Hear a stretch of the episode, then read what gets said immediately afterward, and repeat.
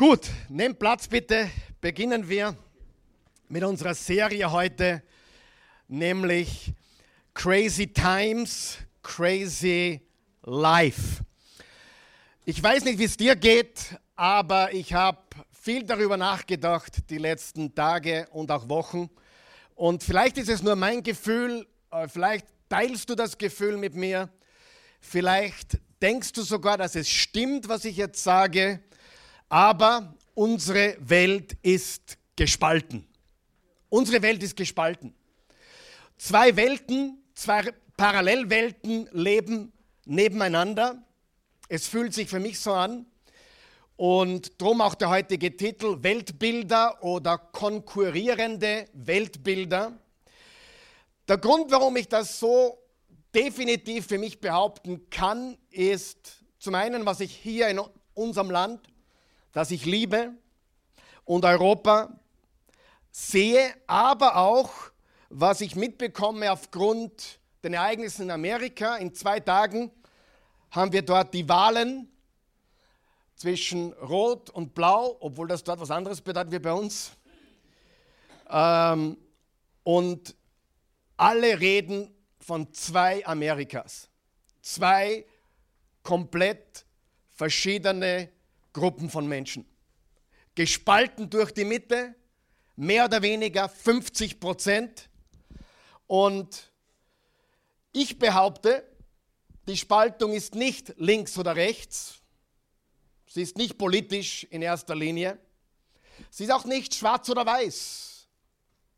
Sie ist auch nicht jung oder alt oder städtisch und ländlich oder Maskenbefürworter und Maskenpflichtgegner. Ich glaube nicht, dass es in erster Linie um links oder rechts geht, sondern um ganz was anderes. Aber bevor wir darauf näher eingehen, möchte ich uns Mut machen. Nämlich, wie sollten wir leben? Mit welcher Haltung sollten wir leben? Und im 2. Timotheus 1, Vers 7 hat der Paulus, meine Lieblingsperson nach Jesus in der Bibel, dem jungen Tim, Timotheus, vielleicht hat er Timmy zu ihm gesagt, ich weiß es nicht. Er hat gesagt, Gott hat uns nicht, sag einmal nicht, lauter, nicht. Gott hat uns nicht einen Geist der Ängstlichkeit gegeben, sondern den Geist der Kraft, der Liebe und der Besonnenheit. Nicht den Geist der Verzagtheit, nicht den Geist der Furcht, nicht den Geist der Feigheit und nicht Mutlosigkeit. Wir sind nicht ängstlich. Amen. Wir sind auch nicht Menschen, die sich Sorgen machen, denn das wäre eine Sünde. Jesus hat gesagt, werft alle eure Sorgen auf mich. Ganz wichtig, sich keine Sorgen machen bedeutet nicht dasselbe wie sorglos sein. Das sind zwei verschiedene Dinge. Amen. Man kann sorgfältig sein und sich trotzdem keine Sorgen machen. Man kann planen und trotzdem keine Sorgen haben. Das sind zwei verschiedene Dinge. Du das nie vermischen. Wir sind nicht mutlos, wir sind mutig. Wir sind nicht verzagt. Und dann habe ich im Josua 1, gelesen, gestern Abend noch. Und im ersten Kapitel, oder besser gesagt, in den ersten neun Versen, sagt Gott zu Josua, sei mutig und stark. Und er sagt es dreimal. Er wiederholt es dreimal. Sag einmal dreimal. Dreimal. Sei mutig und stark, Vers 6. Sei mutig und stark, Vers 7. Und dann Vers 9, da haut er noch was drauf. Sei mutig und stark, hab keine Angst und verzweifle nicht. Wiederholen wir den letzten Vers. Sei mutig und stark, hab keine Angst und verzweifle nicht. Die Zeit, in der wir leben, ist alles andere als leicht. Aber wen überrascht es? Jetzt ehrlich einmal, hast du die Bibel gelesen?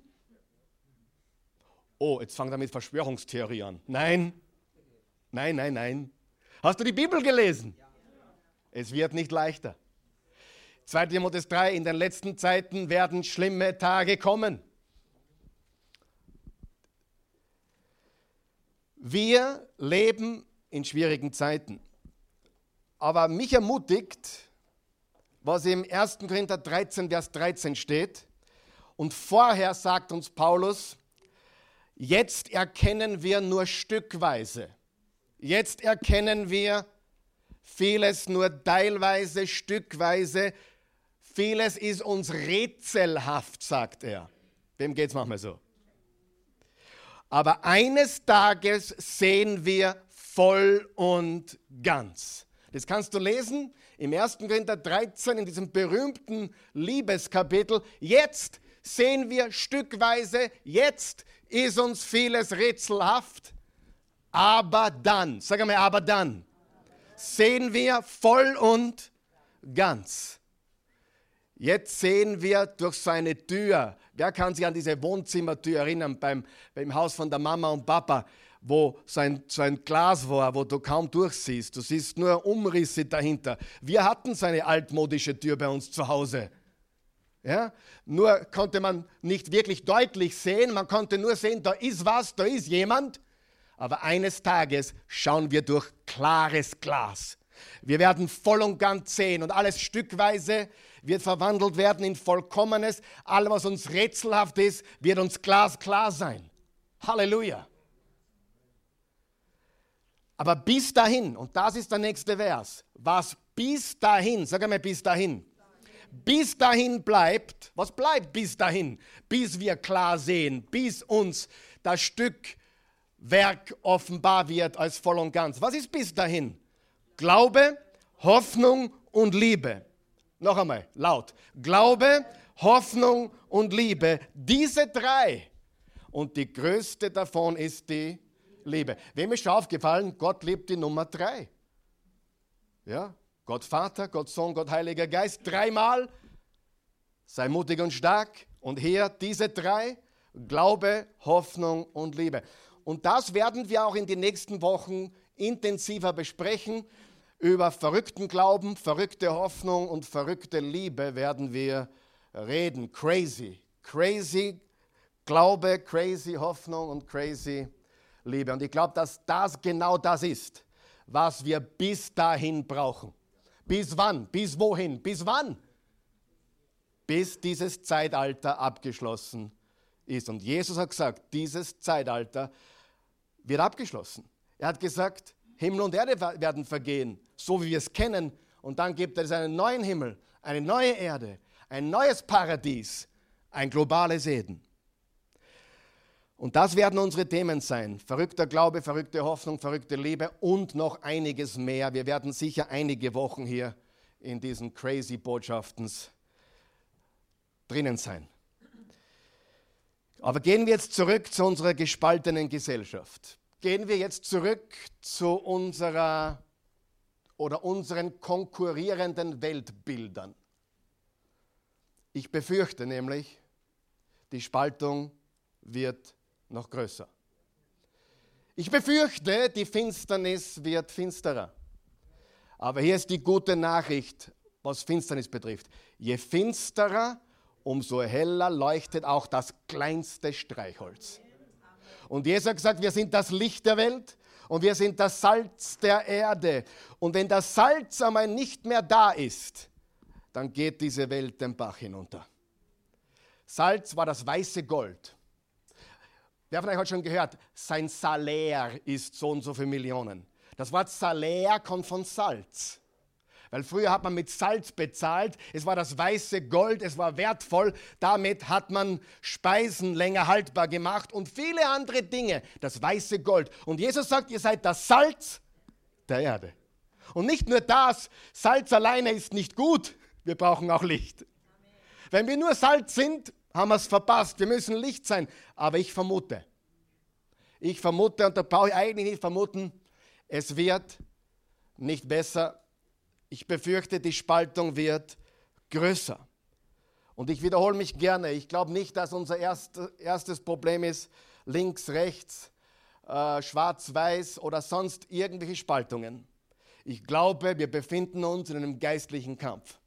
Na, lass mich das anders sagen. Ich weiß, wir sind in einem geistlichen Kampf. Und die Spaltung ist zwischen Finster und Licht. Jesus ist das Licht und wir sind seine Lichtträger. Wir sind geschaffen in seinem Bilde. Es gibt zwei konkurrierende und widersprüchliche Weltbilder in der heutigen Zeit. Was ist ein Weltbild? Eine Weltanschauung ist ein Rahmen von Annahmen, mit denen wir die Realität, die uns umgibt, bewerten und interpretieren. Wer weiß, jeder von uns sieht die Welt auf seine Art und Weise. Jeder, jeder von uns hat eine Betrachtung der Welt, in der wir leben.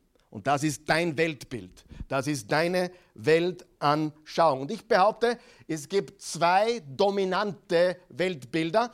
Es gibt ein paar kleinere Abweichungen und mehrere Variationen davon, aber zwei Weltbilder dominieren. Ich komme dann gleich dazu. Aber eines muss uns klar sein. Gesellschaften gedeihen und florieren in Einheit. Willst du eine glückliche Ehe führen? Wer möchte eine glückliche Ehe führen? Was ist der Schlüssel? Einheit, Harmonie, Einigkeit.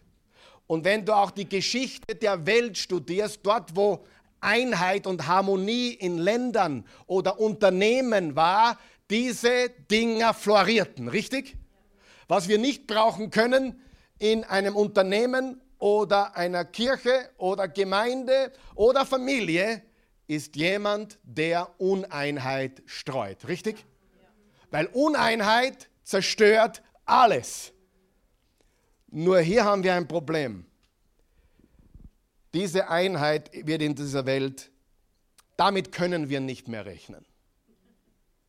Wir können nicht damit rechnen, dass sich die politischen Parteien alle zusammentun und versöhnen. Es schaffen es ja nicht einmal die kirchlichen Denominationen dass sie sich einander lieben. Geschweige denn ein ganzes Land oder eine ganze Politik. Also immer, wenn ich hin und wieder die, das Parlament anschaue im Fernsehen, da denke ich mir, dann die nur streiten. Und jeder hammert auf den anderen. Natürlich, das ist ihr Geschäft, das ist, was sie tun. Aber lass uns diesen Gedanken, bevor wir weitergehen, festhalten. Gesellschaften gedeihen und florieren wenn es einen Konsens gibt. Amen. Wenn Einheit ist. Einheit. Und daran wird die Welt erkennen, dass ihr meine Nachfolger seid, wenn ihr Liebe habt untereinander. Sollen wir die Feinde lieben? Ja. Aber wie erkennt die Welt wirklich, wem wir gehören? Indem wir einander lieben. Das Wichtigste ist, dass wir uns einander lieben, so wie Christus uns geliebt hat. Einheit macht Gewaltiges möglich. Eine Familie, die in Einheit lebt, wow. Eine, ein Mann und Frau, die in Einheit leben, wow. Ein Unternehmen, wo Einheit herrscht, wow. Wenn das fehlt, wer weiß, was dann passiert? Dann geht es hinunter. Und natürlich leben wir in einer Welt, wo wir mit Spaltung rechnen müssen. Reden wir über das Weltbild. Bist du bereit? Wer ist neugierig? Ein Weltbild beantwortet drei Fragen oder muss eigentlich drei Fragen beantworten. Und diese drei Fragen, ich gebe sie euch einmal kurz und dann reden wir darüber. Diese drei Fragen oder deine Antworten auf diese drei Fragen haben Auswirkungen auf jede Entscheidung deines Lebens, wie du reagierst, deine Reaktionen auf die Geschehnisse unserer Zeit drei Fragen, die jedes Weltbild beantworten muss. Frage Nummer eins, woher kommen wir? Ich gehe dann näher drauf ein. Woher kommen wir? Mit anderen Worten, was ist unser Ursprung? Warum sind wir überhaupt da? Wer, wer weiß, dass das ganz wichtig ist? Und das ist die erste Frage, die jedes Weltbild beantworten muss. Darum hast du den Schöpfungsbericht der Bibel und die falsche Philosophie oder Theorie der Evolution. Beide versuchen zu beantworten, woher kommen wir. Aber jedes Weltbild muss die Frage beantworten, woher kommen wir? Die zweite Frage, die jedes Weltbild beantworten muss, was ist das Problem? Was ist das Problem mit dem, was wir gerade erleben oder wo wir gerade drinnen sind, womit wir gerade konfrontiert sind? Was ist das Problem? Oder anders formuliert, wie sind wir in diese Situation, in dieses Dilemma gekommen? Wir Christen wissen, warum die Welt im Zustand ist, in dem sie ist, oder? Und die dritte Frage ist, was ist die Lösung? Wie kommen wir von hier raus oder voran? Was ist als nächstes zu tun? Ich wiederhole diese drei Fragen. Die sind ganz, ganz wichtig. Und die beantwortet oder muss jedes Weltbild beantworten. Seid ihr noch wach? Ja. Geht es euch noch gut?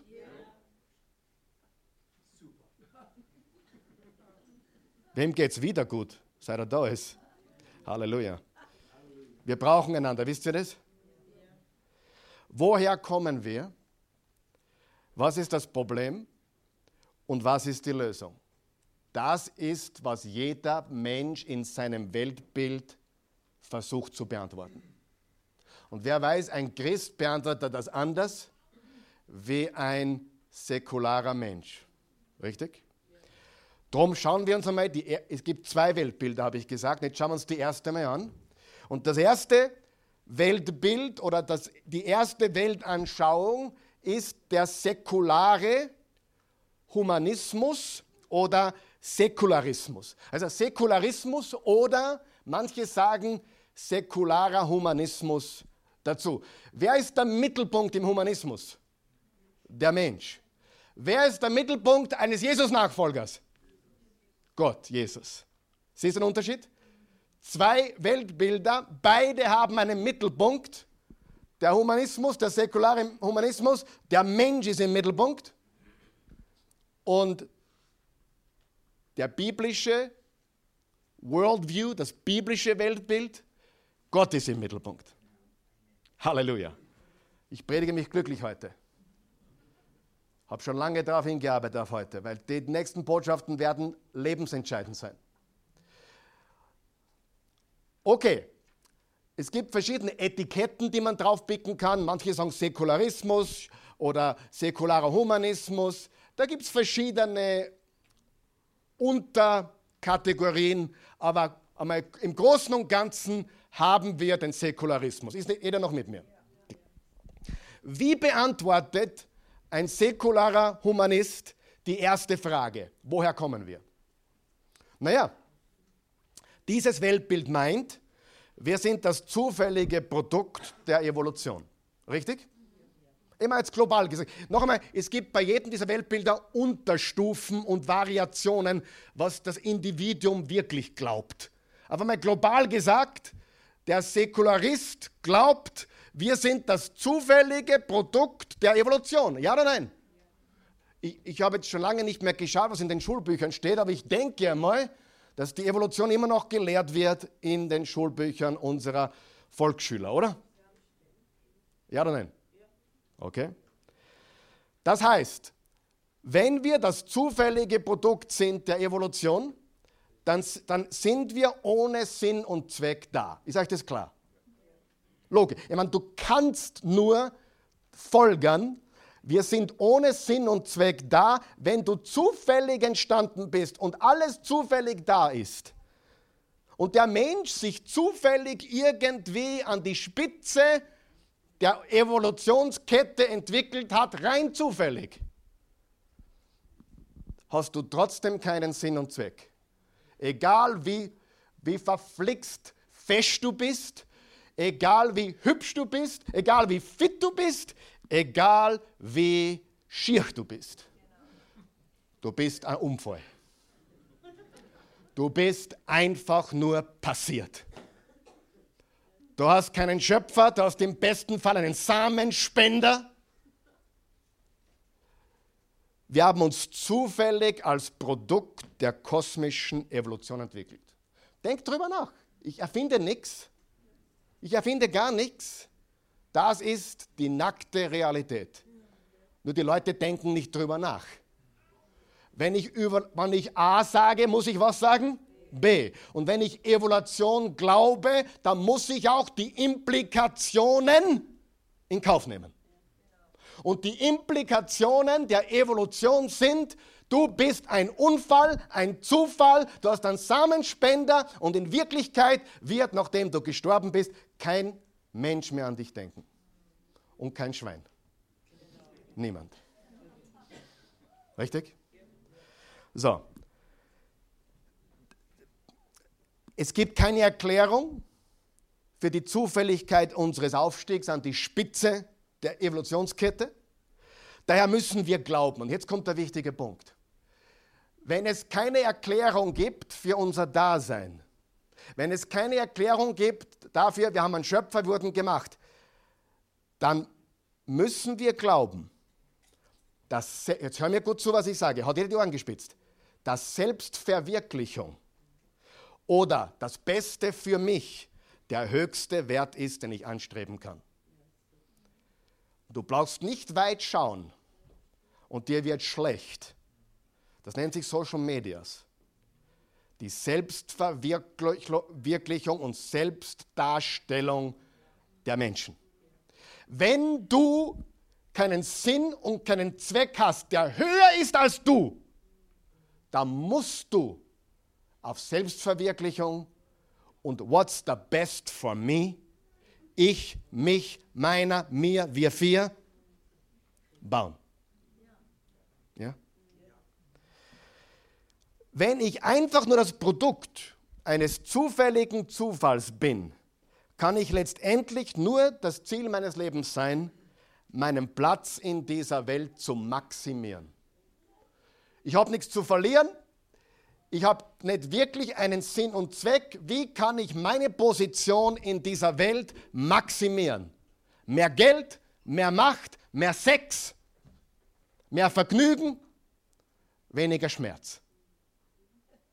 Richtig? Nur nach vorne schauen und lächeln. Ich, ich habe euch immer noch lieb. Selbstverwirklichung. Weil das alles zufällig ist, oder zu, ich habe da hergeschrieben, zufälliger Zufall. Ich weiß nicht warum, das gefällt mir doppelt hält besser. Äh, weil das alles zufälliger Zufall ist, gibt es da draußen auch keinen Gott, dem ich Rechenschaft ablegen muss. Denk über das nach. Wenn es keinen Gott gibt, keine Moral außer das, was Menschen behaupten, das richtig ist oder falsch ist, was für dich wahr ist und für mich wahr ist, das ist für dich okay, aber nicht für mich. Hast du schon mal diesen Quatsch gehört? Das ist säkularer Humanismus. Weil die Moral kommt nicht von Gott, die Moral kommt von dem, was ich richtig finde und was ich erlebe. Und dann gibt es keinen Gott. Und wenn es keinen Gott gibt, wem soll ich Rechenschaft ablegen? Und dann kommen Sprüche, die so schön klingen. If it makes you happy, do it. Mein Gott. Wie dumm kann man sein und nur schnaufen? If it makes you happy, do it.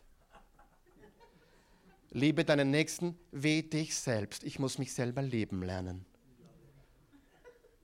Hast du die Verse vorher gelesen? Liebe Gott von ganzem Herzen, mit ganzer Seele, mit ganzem Gemüt, mit all deiner Kraft, deinen Nächsten wie dich selbst. Dieser Vers hat nur im Kontext eine Bedeutung und der Kontext beginnt mit Gott.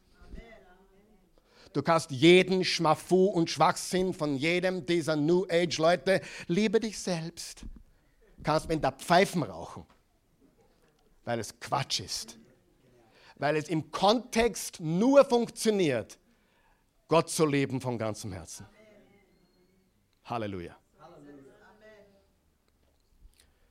Die erste Frage, woher kommen wir? Zufall. Du Unfall, du. Warum hat dein Samenspender nicht besser aufgepasst? Nummer zwei, wie beantwortet dieses Weltbild die zweite Frage? Was ist das Problem? Wie kam es so weit? Frage, gebt ihr mir recht, wenn ich sage, jeder da draußen will irgendein Problem lösen, stimmt es? Ja, die einen glauben, man muss links wählen, grün, rot und so weiter. Die anderen glauben, man muss extrem rechts wählen, blau. Manche sind eher so Mitte rechts, keine Ahnung was. Aber man muss eben das Richtige wählen, damit unsere Probleme gelöst werden. Wer hat schon gemerkt, ist auch ein Pfeifentraum? Wer hat schon gemerkt, unser Kampf findet in einer ganz anderen Arena statt?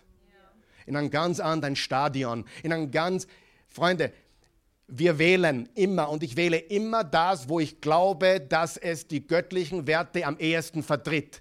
Aber sollte die andere Seite gewinnen, Jesus herrscht noch immer. Ist völlig egal. Unterm Strich bricht Gott nicht zusammen am Dienstag auf die Nacht, wenn der Falsche gewinnt.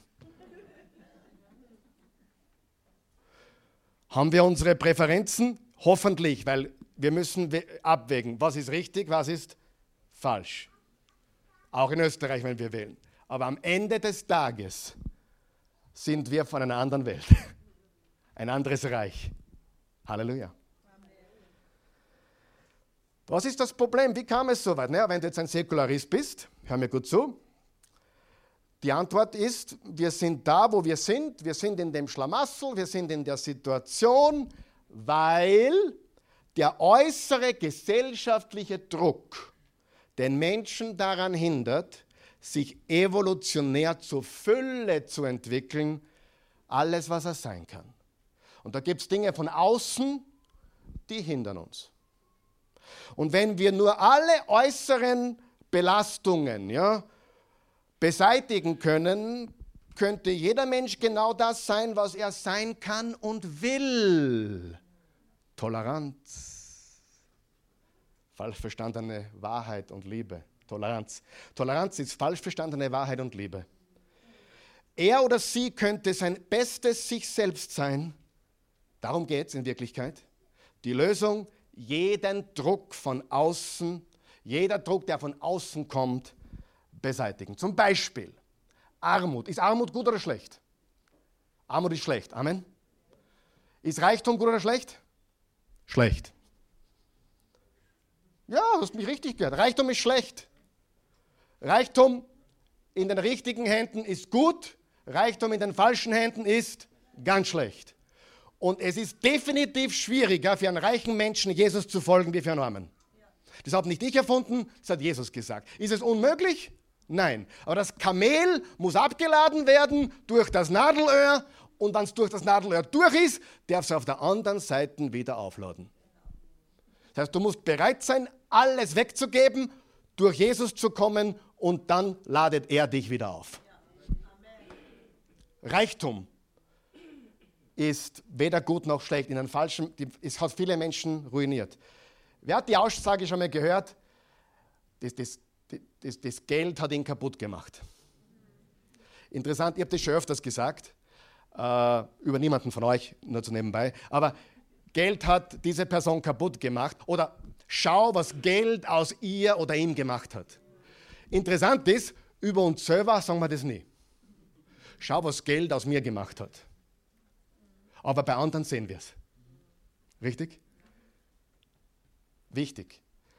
So, natürlich, jetzt gibt es Initiativen in der Welt, damit wir alle unser Potenzial erreichen können, müssen wir in der Welt Armut bekämpfen. Ist Armut bekämpfen was Nobles? Ja. Aber wenn es falsch getan wird, dann bringt es niemandem was. Von dem ist das Sprichwort, gib, einen, äh, gib einem Menschen einen Fisch und du fütterst ihn für einen Tag. Lehre sie oder ihn zu fischen und du fütterst sie oder ihn fürs Leben. Wer weiß, da gibt es zwei komplette Weltbilder. Die eine sagt, wir müssen, wir müssen für alle sorgen. Und die andere Seite sagt, na, wir sorgen nur für uns selber, wir sind Kapitalisten. Und es sind zwei Weltbilder, die aufeinander clashen. Wer ist auch dafür, dass wir die Armen, den Armen helfen? Absolut. Aber wer von euch weiß, die beste Hilfe ist, wenn man Menschen hilft, sich selbst zu versorgen. Richtig? Das ist ganz wichtig. Daher, es ist gut, aber der Säkularist, der Humanist tendiert dazu zu sagen, lösen wir die Probleme und dann geht es uns allen gut. Weil Leiden oder Schmerz, daraus kann ein weltlicher Mensch wenig Vorteil oder Nutzen für sich sehen. Ja, weil für uns Christen ist Schmerz und Leid was Gewaltiges. Es läutert uns. Ja? Wer hat durch Leid schon einiges gelernt und ist durch Leid gegangen hat, ist viel gewachsen. Leid ist leider unterbewertet. Und Happiness ist überbewertet. Wer ist noch da? Oder Rassismus. Rassismus ist das Problem. Wenn wir nur den Rassismus beseitigen, dann wird alles gut. Bin ich gegen Rassismus? Hundertprozentig. Und zwar gegen jede Form. Bin ich gegen, äh, dagegen, dass ein Geschlecht weniger wert ist wie das andere? Hundertprozentig. Wer weiß, Jesus hat den Frauen Würde gegeben und er hat gesagt, es gibt niemanden, der weniger oder mehr wert ist. Ihr seid alle eins in mir. Studier Geschichte und du kommst drauf, das Christentum hat die Frau zu dem gehoben, dass sie gleich war wie der Mann. Vor Jesus Christus hat die Frau nicht einmal eine Meldung im Pfarrgericht machen dürfen. Nix. Hat auch kein Recht gehabt. Der Mann besaß die Frau. Und dann kam Jesus. Hast du dich schon mal gewundert, warum in der Bibel so viel steht, dass die Frauen ihm nachfolgten? Der hatte mehr Jüngerinnen wie Jünger. Und weißt du, wer die Rechnung zahlt hat meistens? Uns Essen braucht haben? Die Jüngerinnen. Da steht, und viele der Jüngerinnen, ich glaube Lukas 8 steht es, die ihn unterstützten in seinem Wirken, die, ihm, die an ihn gespendet haben, an Jesus und sein Team. Und es waren zum Großteil Frauen. Jemand, der glaubt, das Christentum ist anti-Frau, nur weil wir sagen, es gibt einen Mann des Hauses und eine Frau, der hat das Christentum nicht verstanden. Wer weiß, es gibt, wir sind alle gleich viel wert, aber wir haben alle andere Aufgaben. Sie, wir verwechseln die Rolle mit dem Wert eines Menschen. Der Mann soll der Beschützer sein. Der Mann darf nichts anbrennen lassen zu Hause. Aber die Frau hat meistens mehr zum Sagen zu Hause. Und das ist auch gut so. Ja? Aber viele unterstellen dem Christentum, ihr Frauen ordnet euch euren Männern unter. Hey, les vorher und les nachher. Und das nennt sich wie? Kontext. Danke. Wer hat in dieser Gemeinde schon über Kontext was gelernt? Ja? Ganz wichtig. Man reißt einen Vers heraus, die Frauen ordnen sich den Männern unter. Und dann kommen komische Sachen raus. Aber in Wahrheit werden wir Männer ohne Frauen aufgeschmissen. Wir werden, wir werden flach wie ein Palatschinken. Aber was ist das Problem? Oh, ist Rassismus kein Problem? Doch. Nur in diesem Weltbild ist Rassismus nicht, jetzt hören wir zu, nicht das Ergebnis des menschlichen Herzens, sondern ein systemischer, von außen kommender Druck. Aber was dieses Weltbild sagt, alles, was uns zurückhält, müssen wir abbauen. Die Polizei zum Beispiel müssen wir abbauen, hält uns zurück. Gibt es eine ganze Bewegung jetzt in Amerika, die Polizei abzubauen. Na geht's nun? Wer von euch hat schon gelesen, Gott hat die, hat die, die, hat die, Gewalten, die Gewalten eingesetzt, um für uns da zu sein, um uns zu, zu führen und zu schützen und Gerechtigkeit walten zu lassen. Ist jeder Polizist ein guter? Nein. Ist jeder Polizist ein schlechter? Nein. Aber die Polizei zu beseitigen, ist so dumm, so dummer geht's gar nicht. Oder zum Beispiel, sexuelle Einschränkungen beseitigen. Juhu. Na klar, hey, wir, sind, wir, wir wissen nicht, wo wir herkommen, wir leben nur einmal. Sex, Drugs and Rock and Roll, baby. Alle Einschränkungen weg. Everybody should be happy. Wer weiß, dass dieses Weltbild kollabieren wird? Da brauche ich kein Raketenwissenschaftler sein. Ich meine, nehmen wir mal das Thema Abtreibung her. ich weiß, da bin ich jetzt auf gefährlichem Boden, ich weiß nicht warum, unter Christen, wenn Gott uns im Ebenbild Gottes gemacht hat, wenn jeder Mensch ein Wunder ist, dann ist in meinem Weltbild Abtreibung Mord. Aber wenn du nicht weißt, wo du herkommst und wenn du keinen Schöpfer hast und keine Rechenschaft und wenn du dein eigener Gott bist und wenn Selbstverwirklichung dein höchstes Gut ist, natürlich, dann muss die Frau ja tun und lassen, was sie will. Und der Mann natürlich auch. Das sind zwei Weltbilder. Sie, Rassismus ist ein Problem des Herzens. Das kann man nicht verbieten, das kann man nicht weg, äh, wegleugnen oder durch ein Gesetz wegmachen. Sie, in diesem Bild glauben die Menschen, indem ich alles abbaue, was in dem Mensch im Weg steht, mache ich die Welt besser. Wir wissen was ganz anderes. Rassismus ist real, aber das ist ein Zustand des Herzens. Hat nichts mit Farbe in erster Linie zu tun, sondern mit dem Herzen. Denke mal Abtreibung fertig. Wenn du genau wissen willst, was da passiert und was die Auswirkungen für eine Frau sind, die das getan hat, dann würdest du fortfahren sagen, Finger weg. Das ist zerstörerisch, natürlich für Kind sowieso und für Frau. Warum? Weil Gott hat gesagt, es ist Mord. Nur ein Beispiel. Und das hat nichts mit Politik zu tun, das ist Theologie. Und ich weiß, es sind einige vielleicht da, oder schauen wir zu, die hatten eine Abtreibung. Wir hatten auch ein paar solche Fälle in unserer Familie. Und ich kann dir sagen, Gott vergibt und Gott heilt und Gott stellt wieder her. Aber du musst umkehren, auf die Knie gehen und sagen, das, was ich getan habe, vielleicht war ich zu jung, vielleicht war ich zu dumm, aber ich gehe auf meine Knie und sage, Vater, vergib mir. Ich erkenne heute, was das ist. Ich habe nicht einen Fötus weggemacht, sondern ich habe ein Leben gekillt.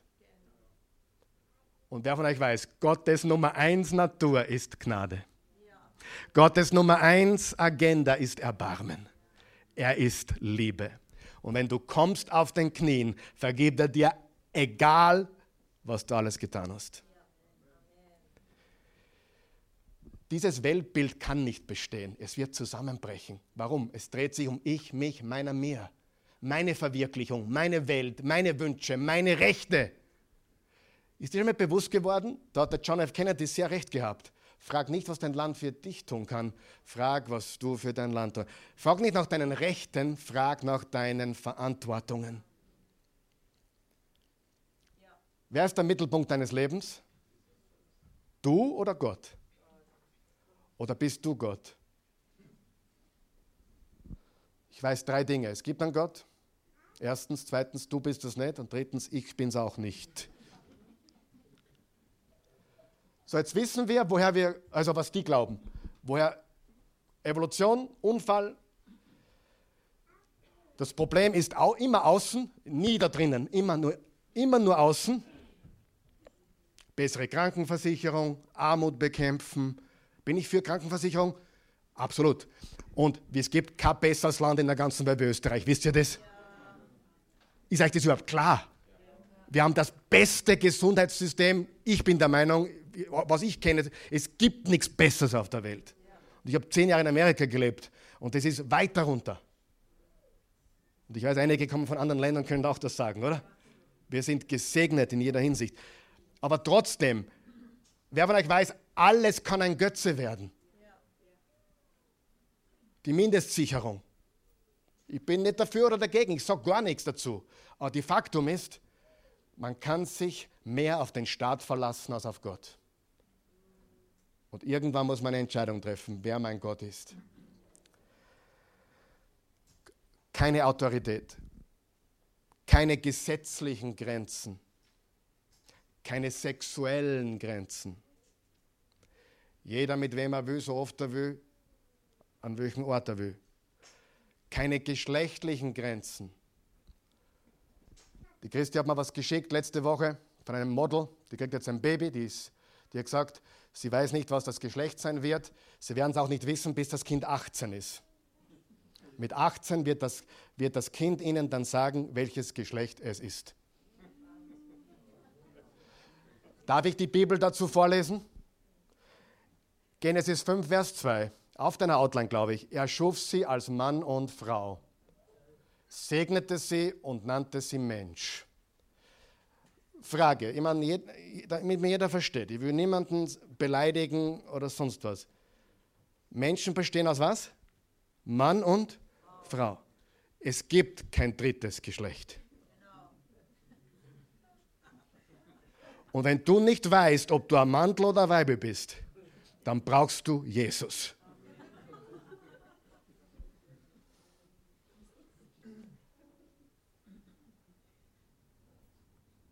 Nicht du entscheidest, ob du ein Mann oder eine Frau bist, Gott hat entschieden. Ich sage es mal, Gott hat bereits entschieden, ob du ein Mann oder eine Frau bist. Punkt.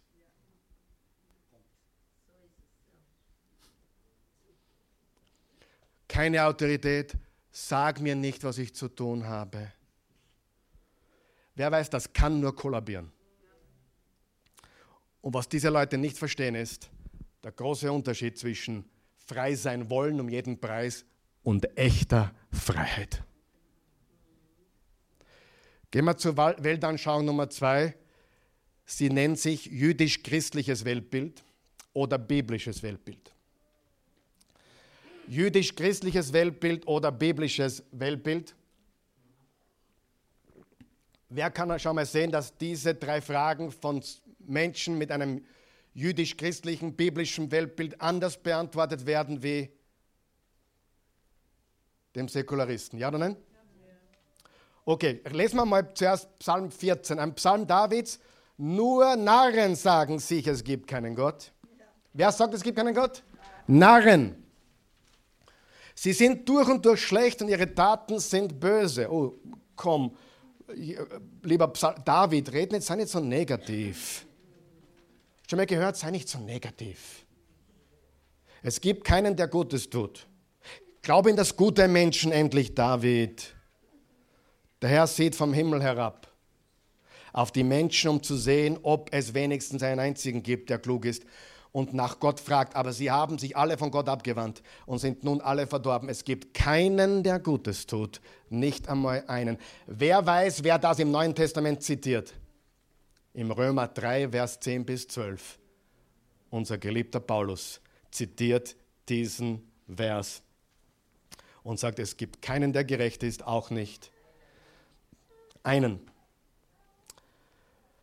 Also Frage Nummer eins, woher kommen wir? Wie beantworten wir das mit einem biblischen Weltbild? Jeder Mensch ist eine zielgerichtete Schöpfung, die nach dem Bilde Gottes geschaffen wurde. Ja oder nein? Was sind die Implikationen dieser Position? Wir sind Gott gegenüber rechenschaftspflichtig. Wer weiß, dass er Gott rechenschaftspflichtig ist? Wer weiß das? Wir sind ihm als unseren Schöpfer untertan. Wir haben einen Sinn, wir haben einen Zweck und wir haben eine Bedeutung und wir haben ein Leben mit Vision. Das Leben ist nicht zufällig. Das Leben hat ein Ziel und eine Signifikanz. Das Leben ist heilig. Ja? Weil wir geschaffen sind im Bilde Gottes. Der Kampf ist geistlich und das hat nichts mit einer politischen Position zu tun. Das Leben ist heilig und ich bin einer der größten Frauenrechtler überhaupt. Ich kämpfe für die Rechte jeder ungeborenen Frau. Die haben auch ein Recht, oder? Ich bin, vor, ich bin kein Abtreibungs, äh, wie sagt man dazu, äh, Aktivist überhaupt, also äh, Anti-Abtreibungsaktivist überhaupt nicht. Aber ich, ich bin froh, dass es Menschen gibt, die dafür kämpfen. Das Leben ist heilig. Gott hat uns gemacht in seinem Bilde. Frage, ist dein Einjähriger weniger Ebenbild Gottes wie du als 30-Jähriger oder 40-Jähriger? Wer ist mehr Ebenbild Gottes? Wird man mehr Ebenbild Gottes, je älter man wird? Nein. Ebenbild Gottes ist die Kategorie. Nicht wir wachsen da hinein. Ja, was ist mit jemandem, der, sich wie ein Viech benimmt? Ist eben Bild Gottes, nur benimmt sich wie ein Viech. Hitler wurde geschaffen im Ebenbild Gottes. Leider hat er Satan gedient und Millionen von Juden getötet, aber er wurde geschaffen im Ebenbild Gottes. Die Kategorie Mensch ist heilig, Ebenbild Gottes. Und wenn der Mensch nicht mehr Gott ehrt, dann wird er zu einem Tier. Und das sieht man auch in der Offenbarung im letzten Buch der Bibel. Menschen, die sich gegen Gott stellen, oder anders gesagt, Humanismus ohne Gott wird zur Bestialität. Pornografie, die größte Branche der Welt vielleicht, ich, bin mir nicht, ich weiß gar nicht, ob es so ist, aber riesengroß. Die größte Droge der Welt. Die Menschen werden dargestellt wie Tiere. Und das passiert, wenn das Ebenbild Gottes seinen Schöpfer nicht anerkennt. Also, es geht nicht um mich. Ich liebe Gott, ich liebe meinen Nächsten und daher kann ich mich auch selbst lieben und akzeptieren. Aber Gott ist über alles. Woher komme ich? Mein Schöpfer. Warum liebe ich ihn? Weil er mich zuerst geliebt hat. Meine Liebe für Jesus Christus ist heute stärker als je zuvor. Ich studiere heute mehr zuvor als je zuvor. Ich beschäftige mich Geschichte mehr als je zuvor, mit Politik mehr als je zuvor. Und eigentlich müsste man glauben, je mehr man weiß, umso mehr wird man draufkommen, das ist ein Märchen. Ich komme auf viele Märchen drauf jetzt. Aber eines wird immer stärker: die Gewissheit, Jesus ist die Wahrheit. Das ist so gewaltig. Die, die, zweite Frage, was ist das Problem? Ist das Problem wirklich da draußen? Ist das Problem wirklich die Armut oder der Rassismus? Nein, was glauben wir als Christen? Das wahre Problem des Menschen ist der Zustand seines Herzens. Und den kann man nicht durch Politik richten, den kann man nicht durch ein besseres Gesundheitssystem richten, den kann man nicht durch Armutsbekämpfung richten oder durch Bekämpfung von Rassismus. Das kann man nur ändern, indem man das Herz des Menschen verändert. Nicht der Druck von außen, sondern die Sünde, die in uns allen ist. Die Gebrochenheit, meine und deine Gebrochenheit, die Sünde, die mich von meinem Schöpfer trennt der säkulare Humanist sagt, was wahr ist für mich, muss nicht wahr sein für dich. Wir sagen, Wahrheit hat sich noch nie verändert. Ich bin der Weg, die Wahrheit und das Leben. Eines der schlimmsten Worte, die es gibt, ist der Zeitgeist. Was eine Anspielung darauf ist, dass sich Wahrheiten anscheinend ändern und dass wir heute anders leben dürfen, weil anders heute. Nein, wer von euch glaubt, dass das, was Gott gesagt hat vor 2000 Jahren, heute immer noch genauso wahr ist wie vor 2000 Jahren. Wahrheit ändert sich nicht. Und sollte ich einmal was Neues predigen, renn davon. Oh Pastor, so, heute hast du was ganz Neues gepredigt. Dann kriege ich Angst, wenn du mir sowas sagst. Weißt du warum? Ich bin stolz darauf, nichts Neues zu predigen. Weil wenn ich was Neues predigen würde, dann würde ich von der Wahrheit abweichen. Ich kann nichts erfinden. Ich bin gebunden an ihn und an sein Wort. Vielleicht ist es neu für dich, als du es nie gehört hast. Aber das, was ich heute predige, ist bestimmt nicht neu. Die Verdorbenheit der menschlichen Natur ist das Problem. Der weltliche Mensch bezieht seine Moral, von seinen Erfahrungen, von seinen Überzeugungen oder Meinungen. Wir beziehen unsere Moral von wem? Von Gott. Und wem, wem sind wir Rechenschaft schuldig? Ihm. Wem ist der säkulare Rechenschaft schuldig? Niemand wirklich. Weil er hört den ganzen Tag, darf ich das tun? If it makes you happy. Und die dritte Frage, was ist die Lösung? Habe ich eh schon angeschnitten. Wir brauchen eine moralische Transformation. Wir brauchen eine Herzensveränderung. Jesus hat gesagt, du musst ein neuer Mensch werden. Du musst von neuem geboren werden. Echte Umkehr muss stattfinden. Echter Glaube. Das ist die Lösung. Ich gehe sogar noch einen Schritt weiter. Wir müssen als Individuen Buße tun, aber wir müssen auch als Gemeinde Buße tun und vielleicht sogar als ganzes Land. Das sieht man in der Bibel immer wieder. Auch bei Daniel. Daniel ging auf die Knie und hat gesagt, Gott, vergib uns. Obwohl er eigentlich nichts falsch gemacht hat, hat er gesagt, vergib uns. Und was sagt Jesus? So sollt ihr beten, vergib uns unsere Schuld, wie auch wir. Persönliche Buße, aber auch allgemeine Buße für uns als Gruppe, als Menschen. Und ich glaube, das ist ganz, ganz notwendig.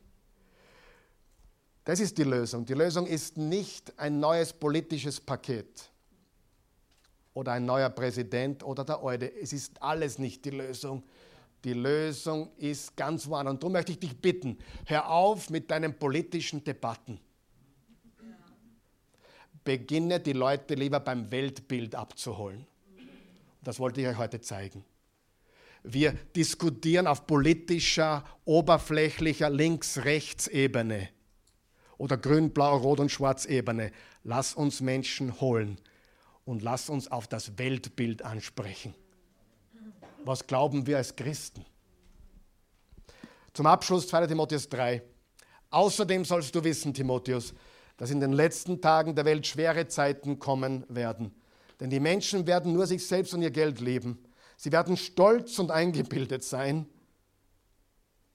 Gott verachten und ihren Eltern ungehorsam und undankbar begegnen.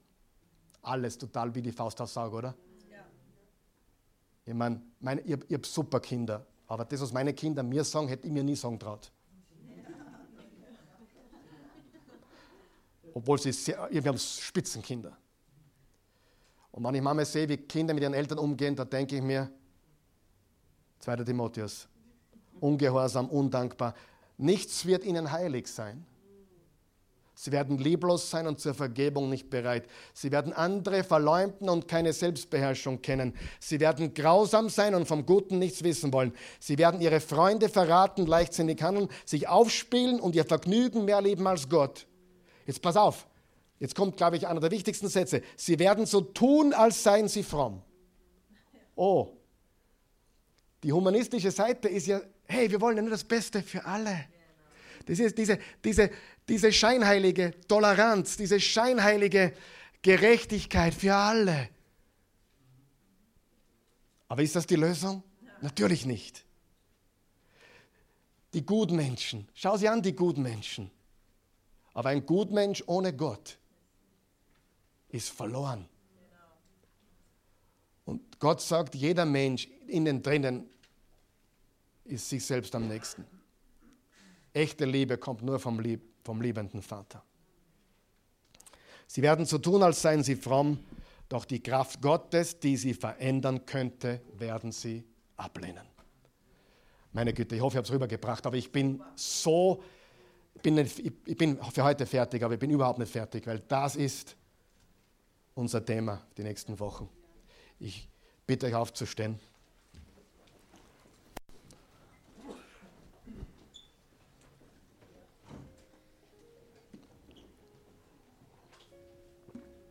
Danke, Jesus.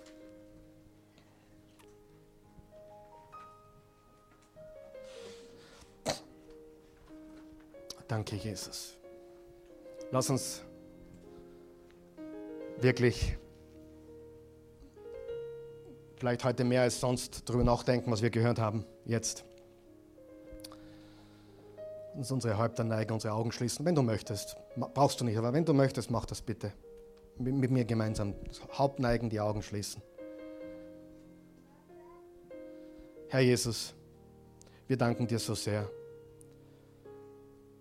dass du alles in der Hand hältst. Dass wir uns nicht fürchten brauchen, dass wir Mut haben dürfen.